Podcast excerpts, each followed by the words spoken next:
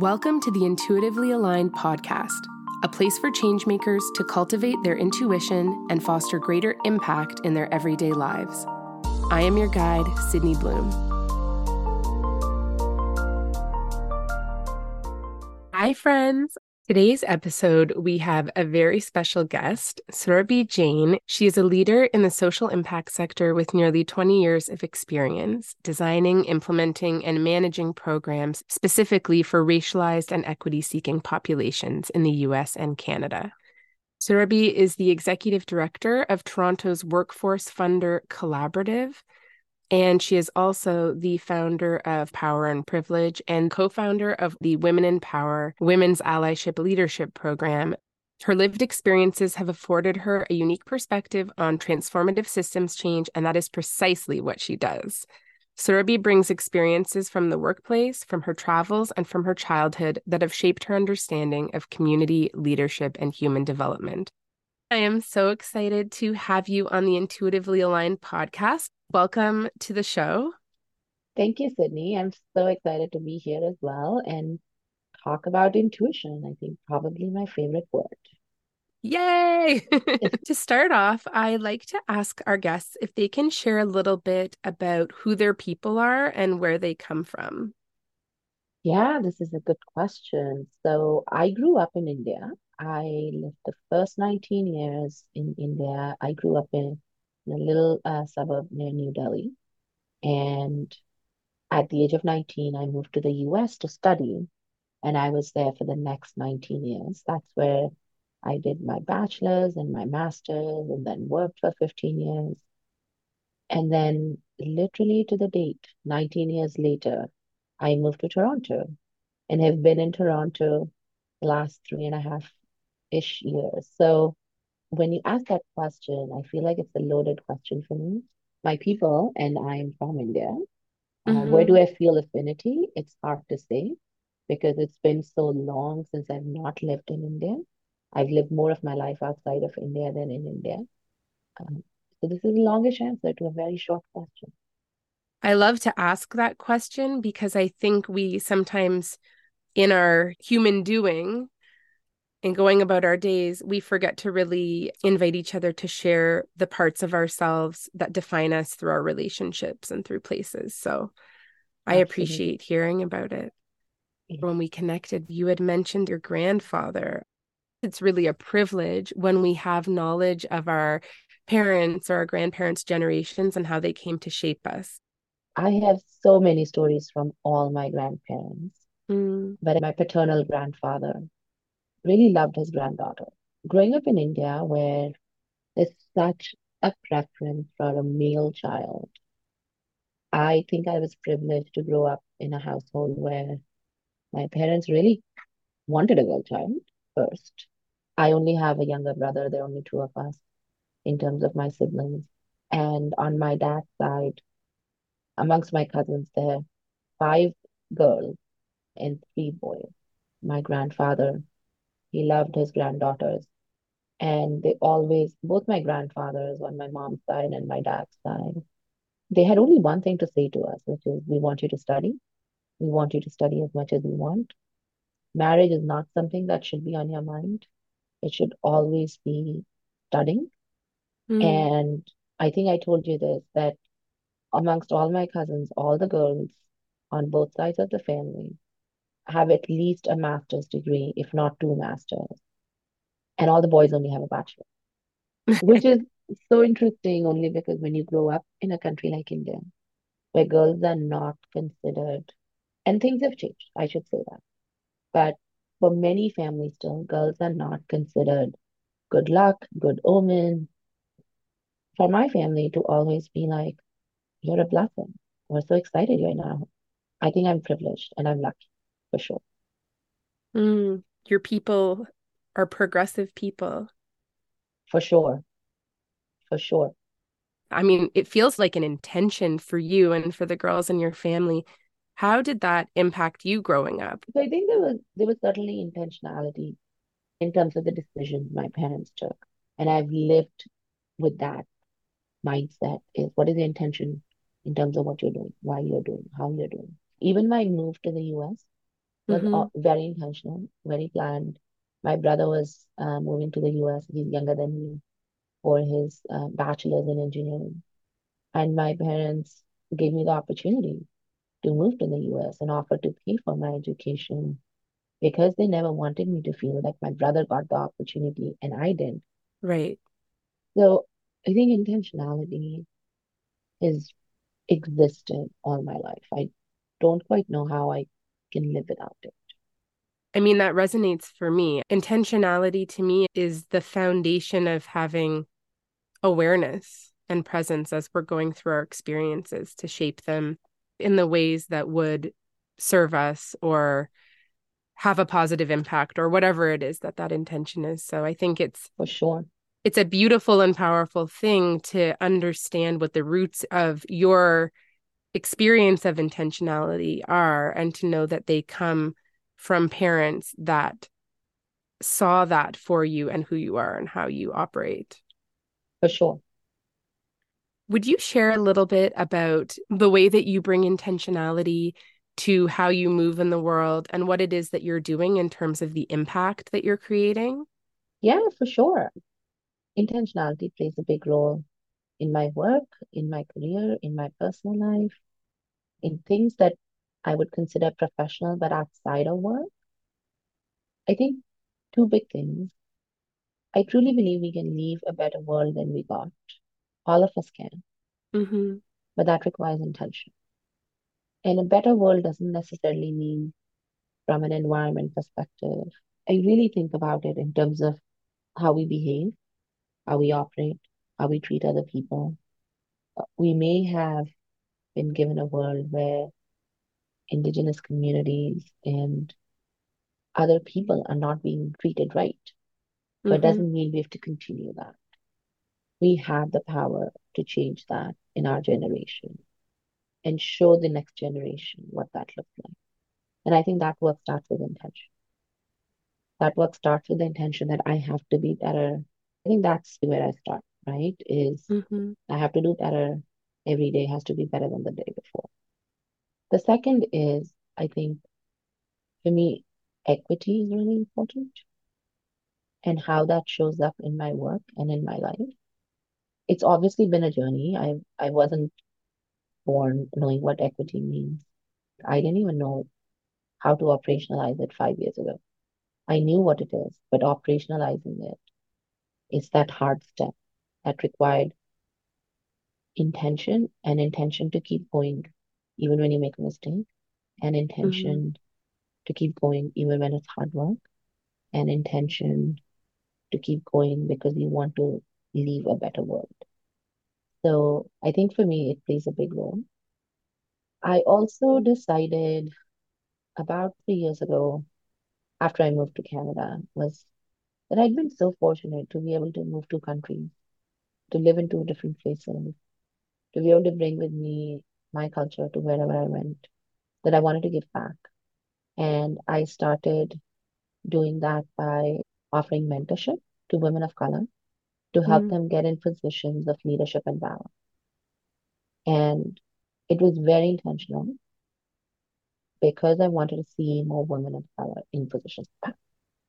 So if right. I could do something which was either send them a job description if they were looking for a job or put a word for them, you know, reference, do just a reference, whether they asked for it or not. Help them with their resume, help them practice interviewing, make connections for them. I think it's all about how do you achieve what you want to see in the world. How do you move forward?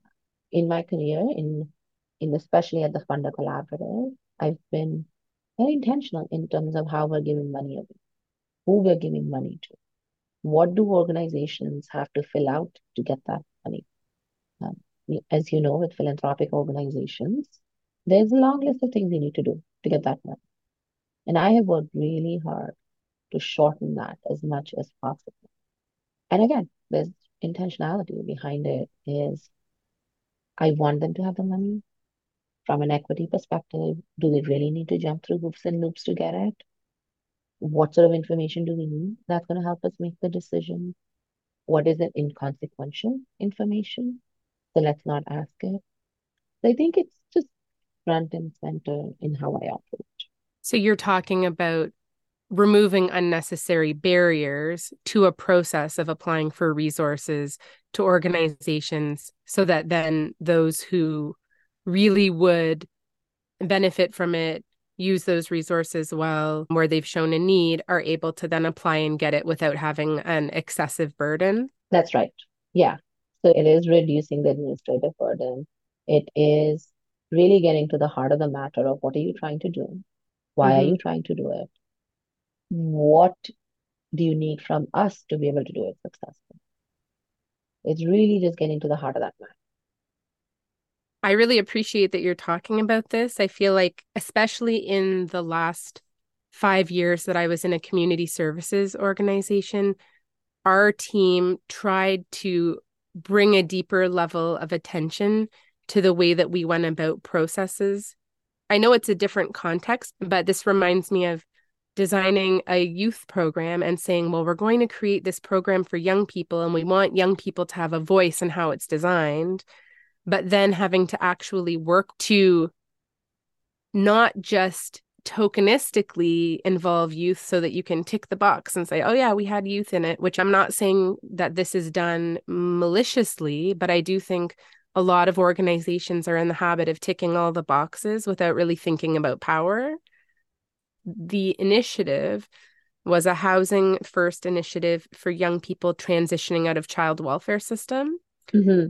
And there was a group of young people who were advisors who were formally playing a role in the project. And I remember working with HR to say, we're actually going to have manager candidates for the program submit something that the young people will review and the young right. people will decide who moves forward. And it took it took time. It took time with the organization yeah. to help them understand. I remember being asked, could you do this way? Could you do that way?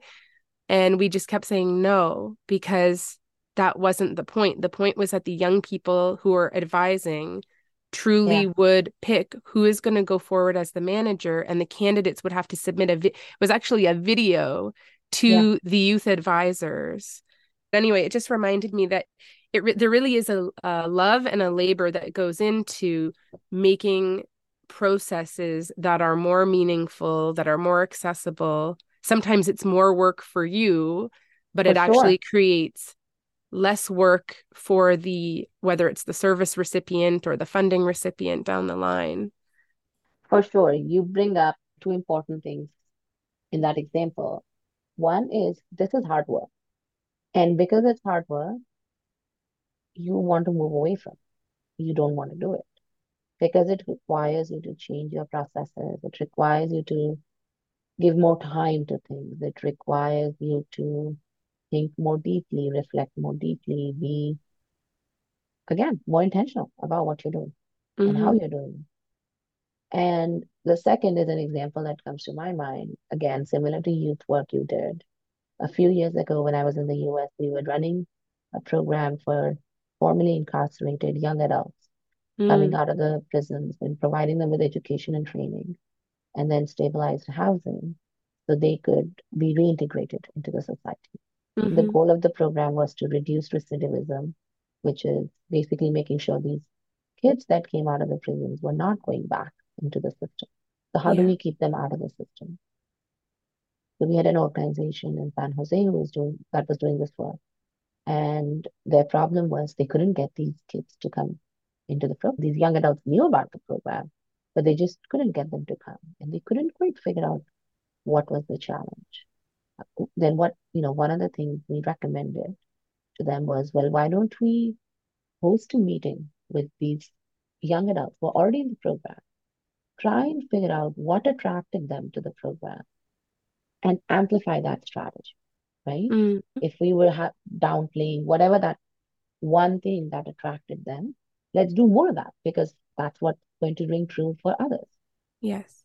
So we got information, you know, there were different things that attracted them. And what we did after that was we said, okay, why don't, you know, take a look at this flyer because this flyer is what is being posted everywhere. Yes, we didn't do flyers even seven years ago even though now it seems like everything is social media. And they realized that the flyer was not appealing. The reason mm. most of them came into the program is because they either knew of the organization or their parent was involved in the organization and recommended that they go to this organization for further support, mm. or they had a friend who had done something else in the past. So that is what connected them to come into this program. And the flyer was not attractive. So we had them work together to create a new flyer. And we put out the new flyer, and lo and behold, we had kids walking through the door every day, nonstop. Wow. And in that moment, we realized engaging these young adults in a meaningful way, where mm-hmm. they could create a flyer that reflected who they were, is what made all the difference. Because word of mouth could only go so far. But the flyer, because it felt like their own to other young adults, yes, they came in. Brilliant. I think what I'm noticing, and I'm curious to know what you think of this, it really feels to me like organizations, like the entity of an organization itself, does not possess that will or intention or creative desire. It really is up to individuals to say, like you, to say, okay, well, let's really get to the bottom of this. Let's talk to the young people. Let's look at all of the success factors that got the people through the doors that are here to then design something that'll be more effective. I think it's easy for people to be complacent and think that organizations will just know to do these things better when really it's a continuous remembering and I I talk about the idea of remembering a lot but it's not just this sort of personal development or spiritual idea of remembering. It's no, we actually have to hold that intention that you're talking about and come in every day and remember why are we doing this? How can we do it better? How do we keep everybody engaged? For sure. And I think it's not just how do we keep everybody engaged and how do we be more intentional, but from many times, I would say, nonprofits do start there, right? We want to help mm-hmm. everybody. We want to be intentional. We want to be supportive.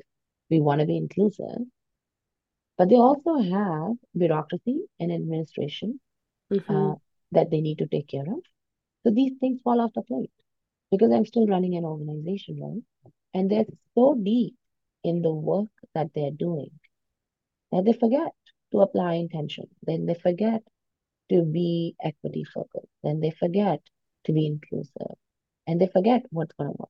And they go back to things that haven't worked. And you're trying to, you know, you're on this hamster wheel mm-hmm. continuously, mm-hmm. trying to meet outcomes and outputs and outcomes and outputs and outcomes and outputs. You don't have time for creativity. And it does require a third person to come in and be like, well, why don't we take a pause and see how we can do things? And I think that is what I like to do with my fund. Is we're not just giving you money. Mm-hmm. We're giving you money, all right, but we're also, most importantly, giving you the luxury of time to think through how you're doing what you're doing when you're doing. Because most funders don't give you that luxury of time. That's true. That's definitely true. And then what does that look like in terms of how the pause gets applied? Are you talking about organizations that are changing their strategic plans or the way that they like and I mean I know that what's written on paper isn't necessarily what gets played out, but I'm curious to know where the the experience of having that third party support and pause how that then translates into more longevity in terms of change and equity. Yeah, for sure. So the way we like to do this is uh, organizations will submit a proposal to. We have an external review committee of 15 people. Uh, each each each application is reviewed by four different individuals, scored. We discuss it, and then organizations get a yay or nay. So the ones that get a yay, and I should also say, we turn around application decisions within 30 days of the application date. So if you apply That's by great. February 15th, by March 15th, you will know whether you've received the funding or not, or if there are any additional questions or next steps.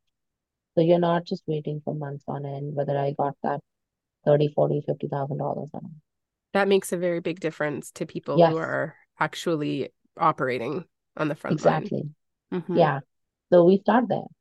Uh, if we do have questions and if we do uh, need to do a follow up, we you know we make sure that it's within the time that makes more sense and it's not forever. Once organizations get a grant, they're required to fill out a work plan, whether it's one that we give them, whether it's one that they create, it doesn't matter. But they fill out a work plan template that maps out the work they're going to be doing every quarter for the next one year or at least six months, so two quarters worth. And the goal there is not to say, got you, because it doesn't map out what you had written in your proposal. But the goal there is to say, okay, you submitted a proposal. Between the time you submit a work plan to us and you submit the proposal, it's usually been two months. Mm-hmm. And we know a lot of things can change in two months. Many times they don't, a lot of times they do. So, what we like to do in those two months is go back to the drawing board. Does it still make sense for you to do what you proposed to us that you wanted to do? If it does, great. Fill out your work plan. If it doesn't, no problem. Fill out the work plan based on what makes sense now. So we're intentionally giving them that space and mm-hmm. the luxury of time to think through what needs to be done. So they don't have to rush into it. Once we have the work plan, we meet with our grantee organizations on a monthly basis to just see the progress, just to ask what is working, what is not. Two big reasons. Again, it's not a gotcha. The first reason is we want to be able to support you when you need it. If you decide something is not working, we want to be there to give you confidence to say you can pivot. You can switch to the next thing that works. I don't want you to waste another three months, four months trying to do the same thing that hasn't worked because you're now going to lose critical time to be able to do mm-hmm. something else, test out another strategy. So we don't hold you accountable to what you wrote in your grant application, in your proposal, even in your work plan. Now, I'm a big fan of fail quick, fail fast, fail forward, so you can move to the next person. And this is really, really significant. I know for some listeners who are outside of the nonprofit sector, you may say, well, of course, that makes sense. That's a very common mindset in the corporate world, right? But in the nonprofit world, people would be shocked to realize how rigid funders are around holding grantees to the exact letter of what they proposed even on multi I've run multi-year projects where we've had to go back to to funders Yep. And depending on who the funder is, and I feel privileged that I've worked with funders who share the mindset that you're describing of yeah. being responsive, mm. really wanting the impact to be there for the community and therefore having flexibility. But some of them don't. And they're just, you know, just ticking off boxes, want to make sure you did what you said you would do. And they're not even thinking about exactly. the impact. So this is I'm saying it because for anyone listening who's scratching their head, you would be shocked to realize that what Surabhi is describing is truly a rare gem of a practice, even if it is the practice that I think we need to see the whole sector move toward. Absolutely. Uh, and the second reason we like to meet with them is to document how long something is taking. Mm-hmm. I've had organizations say, oh, I'm going to be able to meet with this partner in two weeks we're going to be able to sign an MOU in three weeks from there. So the next quarter, we're going to be partnering together to deliver services. And you and I both know that doesn't happen. Correct. You might be meeting somebody next week, but trust me, three weeks from tomorrow or next week, you're not going to be signing an MOU. No. It's probably three months from next month, right? Not even next week, because between next week and the next month, you're probably going to have four more meetings. Mm-hmm. And you need multiple levels of approval. So when we meet with them, we can work with the organizations to say, okay, well, great. We see you haven't made progress on this issue, or you've made a lot of progress on this. So when we do this for the next quarter, the work plan, let's make sure we realize that this is going to take longer. So you build that time accordingly. And once you build that time, then you know everything else that's a contingency on that. Now that's mm-hmm. how long it's going to take. So let's just have more realistic work plans versus yeah. having work plans that are just going to make a funder happy. We're not interested in being happy. We're interested in being realistic. And being realistic does not always come with happiness. It comes with its own fair share of pain and growth and learnings and changes and failures and successes. And that's what we're interested in. If all we wanted was to be happy and for you as a grantee organization to make up stories that made us happy, we'd not learn a single thing. That's right. We'd just still be living in our own foolish paradise and hoping and thinking, quite honestly, that the world is a better place because of us. But we know that's not how systems change. We know mm-hmm. the world is not a better place because if it was, we would have run ourselves out of business. And I don't see that happening anytime in my lifetime. Okay? So all we can do is just be better funders, just be more humane, just be more realistic, and support the organizations where they need the support. And for me, oftentimes I end up spending more money. Obviously, mm-hmm. the organizations don't know the value of it in capacity building and these one on one meetings than I yeah. do in the funding I give. Which is wild. But it's also, I mean, the fact that you recognize where the capacity needs are and can then offer resources to support that and to help organizations get there, I think is really remarkable. Yeah. So I have a question for you because what you're describing it feels well what you're describing sounds very logical even though this is a very transformed way of operating as a funder. Can you talk a little bit about what it means to use your intuition as someone who is leading systems change work? Oh God, Sydney, this is like a million dollar question that I could maybe write a book on or actually be speechless. so let's see where we're gonna go. I think intuition for me goes with intention. So if I can be intentional about the work I'm doing, I can be very intuitive in what is going to work and what is not going to work. I generally, before leaning in on a program, design, or funding an organization, I can just tell if we're going to jive or we're not. And I am no longer interested in funding organizations where I cannot have a respectful relationship both ways. It's not just me respecting them, it's them respecting me and my process. And I think that's where my intuitive side kicks in. I am very, very intuitive in terms of relationships and partnerships and what is going to work, what is not going to work, and what my process should be, and how this is going to help organizations or not. So the more I lean into it, the better I get. I have been intuitive I was a child. I've just known what is going to work, what is not going to work. I remember going to school in India. You know, I, I finished my high school in India. And in India, we have, at least the school I went to, we would have Monday tests. So basically, every Monday morning, you went to school, you had a school assembly or whatever. And then at nine o'clock, the entire school was writing an hour long test and different subject and different topics and different whatever content. Every Monday we had a test. And I would know at 10.05 exactly how much I was going to score on that test. It was not a point more, not a point less. Mm. I knew exactly how I had answered, whether I did well, whether I bombed it, whether I did mediocre.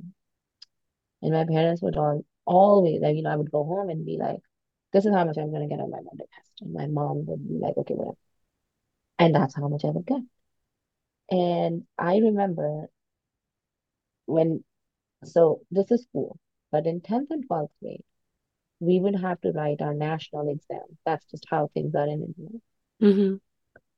And you don't know who's setting these questions because you have to go to a different school to take the test. The entire country that's taking the test will get the same question. Okay. So just imagine millions of people are writing, millions of kids are writing these tests. Everybody's getting the same questions. You have no idea who's going to score them.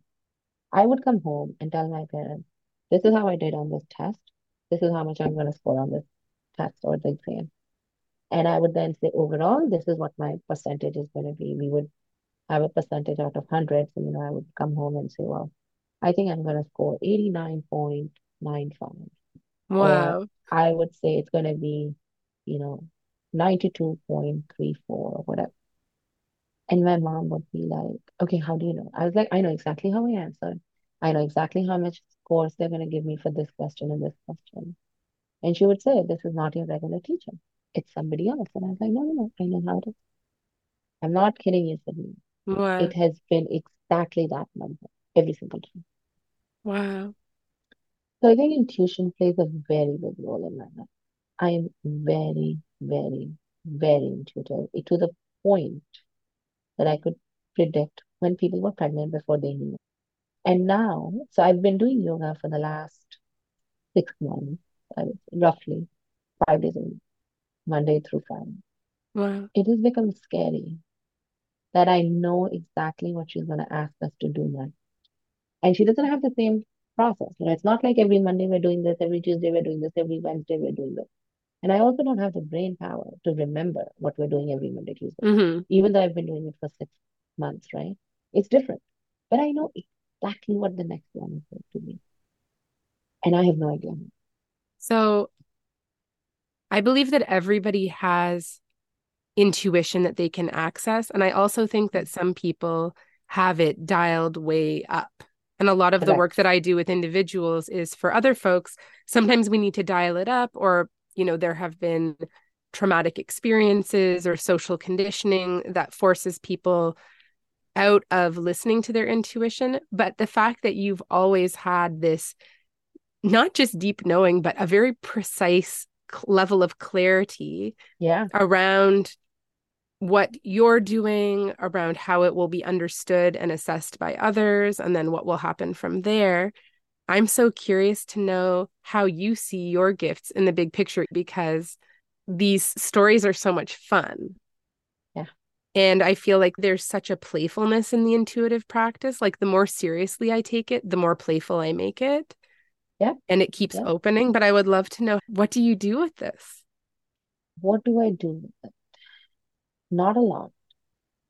I do like to lean into my intuition before taking big decisions. Mm-hmm. Just like, what is my gut telling me? Where is this placed? Is this the direction I should move into? Should I stay away from it? Do I get closer to it? Do I stay far from it? So I certainly use it for that. I do lean into it before any big decision making. Like I use it a lot for guiding my work in terms of how am I showing up with others? Mm. How am I gelling with others? How am I working with others? How's my relationship with others? Good, bad, ugly, it, irrespective.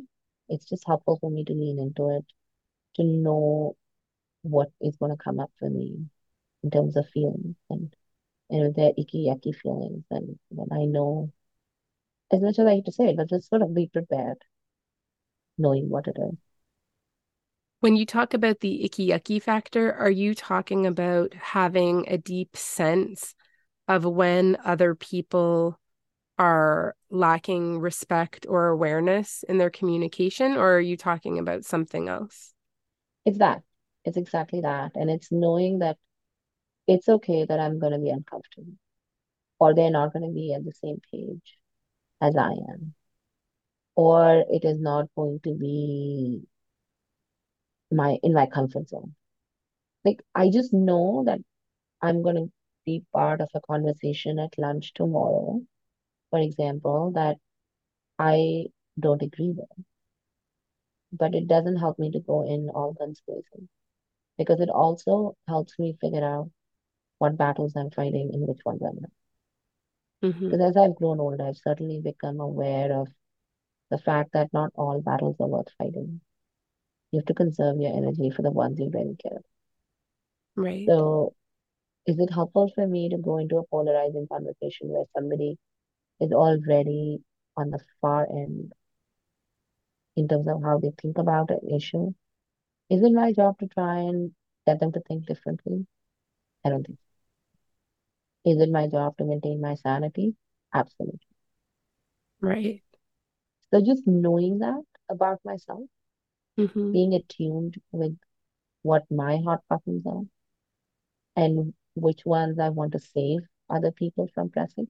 You know, we're all aware of what our hot buttons are, whether we like it or not. We know what pisses us off mm-hmm. or what upsets us deeply. And there's certain people that you're willing to be upset by because you have the bandwidth or the energy to argue with or you're okay arguing with them because even when you come out of that to the other side, you can both learn to agree to disagree, but you've engaged in a healthy discussion. But then there's some people that no matter what you tell them, it's not going to make a difference. And you're just using up all your energy. And I think being aware of who you use your energy for, mm. what you use your energy for, when you use your energy becomes really important. Not just personally, but professionally. And I'll, you know, tie that back to our grant making process. If I'm supposed to go and have a conversation with a grantee and ask them, why are you serving only 20 people through a $200,000 grant? It doesn't serve my purpose. Because there's no way that I can ever justify to myself that that's money well spent. Just because of the way philanthropy works and how we've been trained to think about it. Mm-hmm. But if I can go in and have a conversation about how are you changing the system? How is this going to make your world more productive, more effective? And yes, perhaps you're going to only be able to impact 20 kids or 20 adults right now, but you've set in motion a process that is going to make life easier for the next 100 coming through this program. Right. And that's a very different conversation, a very different mindset, a very different relationship. So it's all about how do I reframe and who do I want to reframe for? Because I don't want to constantly be arguing. That just doesn't serve anybody. Well, and it sounds like not only are you choosing not to go in and argue, you actually are opting into a perspective where there is space to learn, there's space to be surprised, there's yeah, for sure. There's n- the potential for new information to be there and a certain degree of trust as well that if things are not in integrity that will also surface. Absolutely.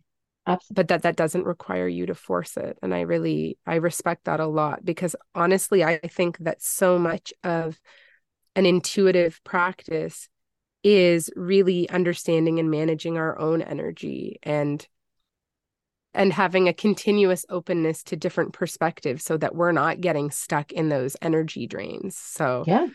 that resonates really deeply for me. Okay, I have one question for you about putting your intuition into practice. Because a lot of people listen to the podcast and say, like, wow, you have these amazing guests. They have deep inner knowing. They put it into action in these really transformational ways. But what are they actually practicing every day? Can you tell us something about your own personal practice? And it doesn't have to be daily per se, but just something that is a simple practice that you have or something that's been really personally imp- impactful for you. Yeah, I wish I had a very smart answer for you. I, I don't. My practice is listening to my gut. You know, they say the gut is your second brain. Really does control everything. I think for me, it, it really is my first brain that guides my actual brain. Mm. Like I have to listen to what is coming up. Good feelings, bad feelings, negative feelings, be careful feelings. This is not going to work feelings, everything. I just have to lean into what I'm hearing. And that requires you to shut out the noise to be able to listen in, inward, is to shut out the outside noise. So, how do you do that? It's being attuned with yourself, it's knowing yourself. It's first and foremost a lot of inner work, but it's really sitting with the discomfort that you have and knowing where it's coming. It's really sitting with the messiness of it all. It's doing the hard work. I'll give you an example. So a couple of weeks ago, I put out a job description. Uh, apparently went viral on LinkedIn. Not my intention. I saw it. I think that's how we connected because right. it was such an epic job description. 120 people reposted it. It had like over 75,000 views. Wow. This was posted in early October, mm. and we're recording this end of November, and it is still being reposted, even though I've made my decision and hired the person.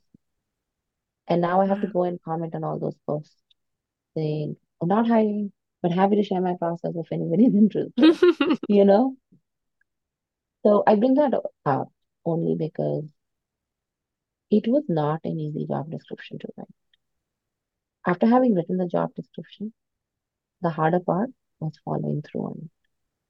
Then making sure I stay absolutely true to what was written. Making sure I follow the timelines that I had laid out. Making sure I followed all the steps I said I was going to do. And the one piece that was the scariest piece for me was I had said, I had written a section about what it is like to work with me, where mm. I hmm. had to be deeply honest and be critical of myself, which none of us like to. But I did it. And then I said, I'd be happy to provide two references of people that have worked with me so you get a sense of what it is like working with me. So if you remember, we had started this conversation with like how equity is important yes. and how I return or turn back the decisions on our grant making within a month from the date they closed. Mm-hmm. Well, similarly, if I'm going to do two reference checks on you, I want you to be able to do two reference checks on you. So that's where it came from. Deeply uncomfortable for me to write it. Very hard for me to think about how I'm going to operationalize them and extremely challenging to identify two people that I wanted to be my reference.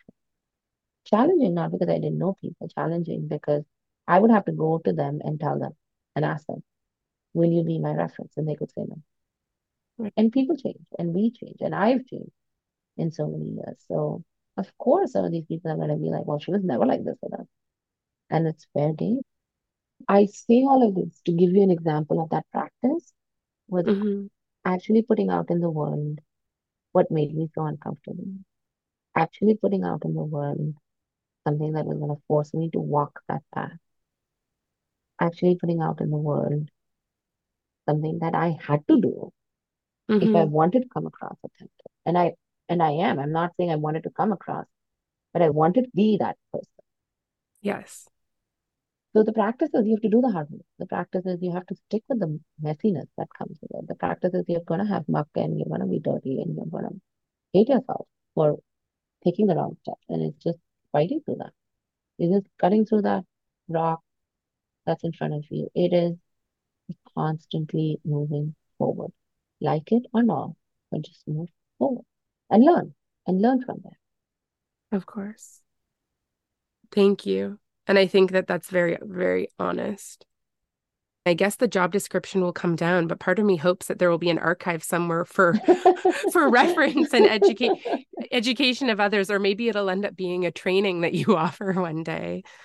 Speaking of which, I know we're nearing the end of our time, but you create with intuition and with great impact in your world of work and you've also created outside of your quote unquote job in terms of what you offer to the world. And I'm wondering if you could just take a couple of minutes and talk a little bit about what you're doing in your own business as well in sure, power times privilege and with women in power. I'd love that.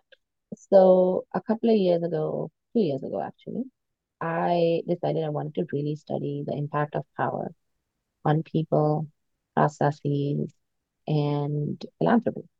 And that really came from the fact that I'm in philanthropy and there's such a power imbalance in philanthropy and such power dynamics that I thought I needed to study more. So I went about looking for programs that exist and nothing exists that I was happy with. And then somebody recommended, why don't you just create a fellowship for yourself? Fund it yourself, read as much as you can. Take smaller courses, not a program. Talk to people, pay them for their time if you want to, but just gather information. You don't have to get a formal degree. And mm. I thought hmm. that was a brilliant suggestion. So in 2022, July, I launched my fellowship called Power X Privilege, which is understanding the intersection of power and privilege. And I firmly believe that that intersection can yield to empowerment, can yield to belonging, can lead to oneness. So I set out on trying to understand the intersection of power and privilege. At this, the same year, I also launched a fellowship that brings together white and racialized women. We use storytelling as the medium for narrative change and narrative change around how race, gender, and patriarchy affects us at work, all mm. quite similarly yet differently. We just wrapped up our third cohort last week. We've had nearly 70 women go through the program. Wow. And it's been brilliant in terms of the information shared, in terms of narrative change, in terms of biases addressed.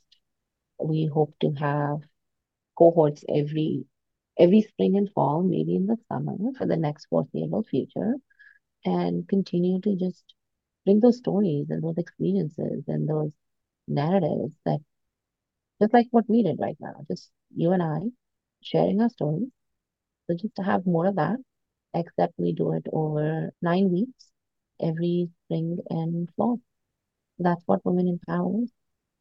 Thank you for sharing. I think this work is so important. And the fact that you saw something missing in the world and created your own fellowship and created a cohort based offering so that women of different backgrounds can come together and work towards transforming our workplaces is is so powerful. So thank you for sharing about that. And thank you for sharing so many different parts of yourself and your own story. It's really it's really a pleasure to connect with you and I know that our audience will appreciate hearing from you as well. Likewise. Yeah, it was so lovely to chat. Thank you so much for having me.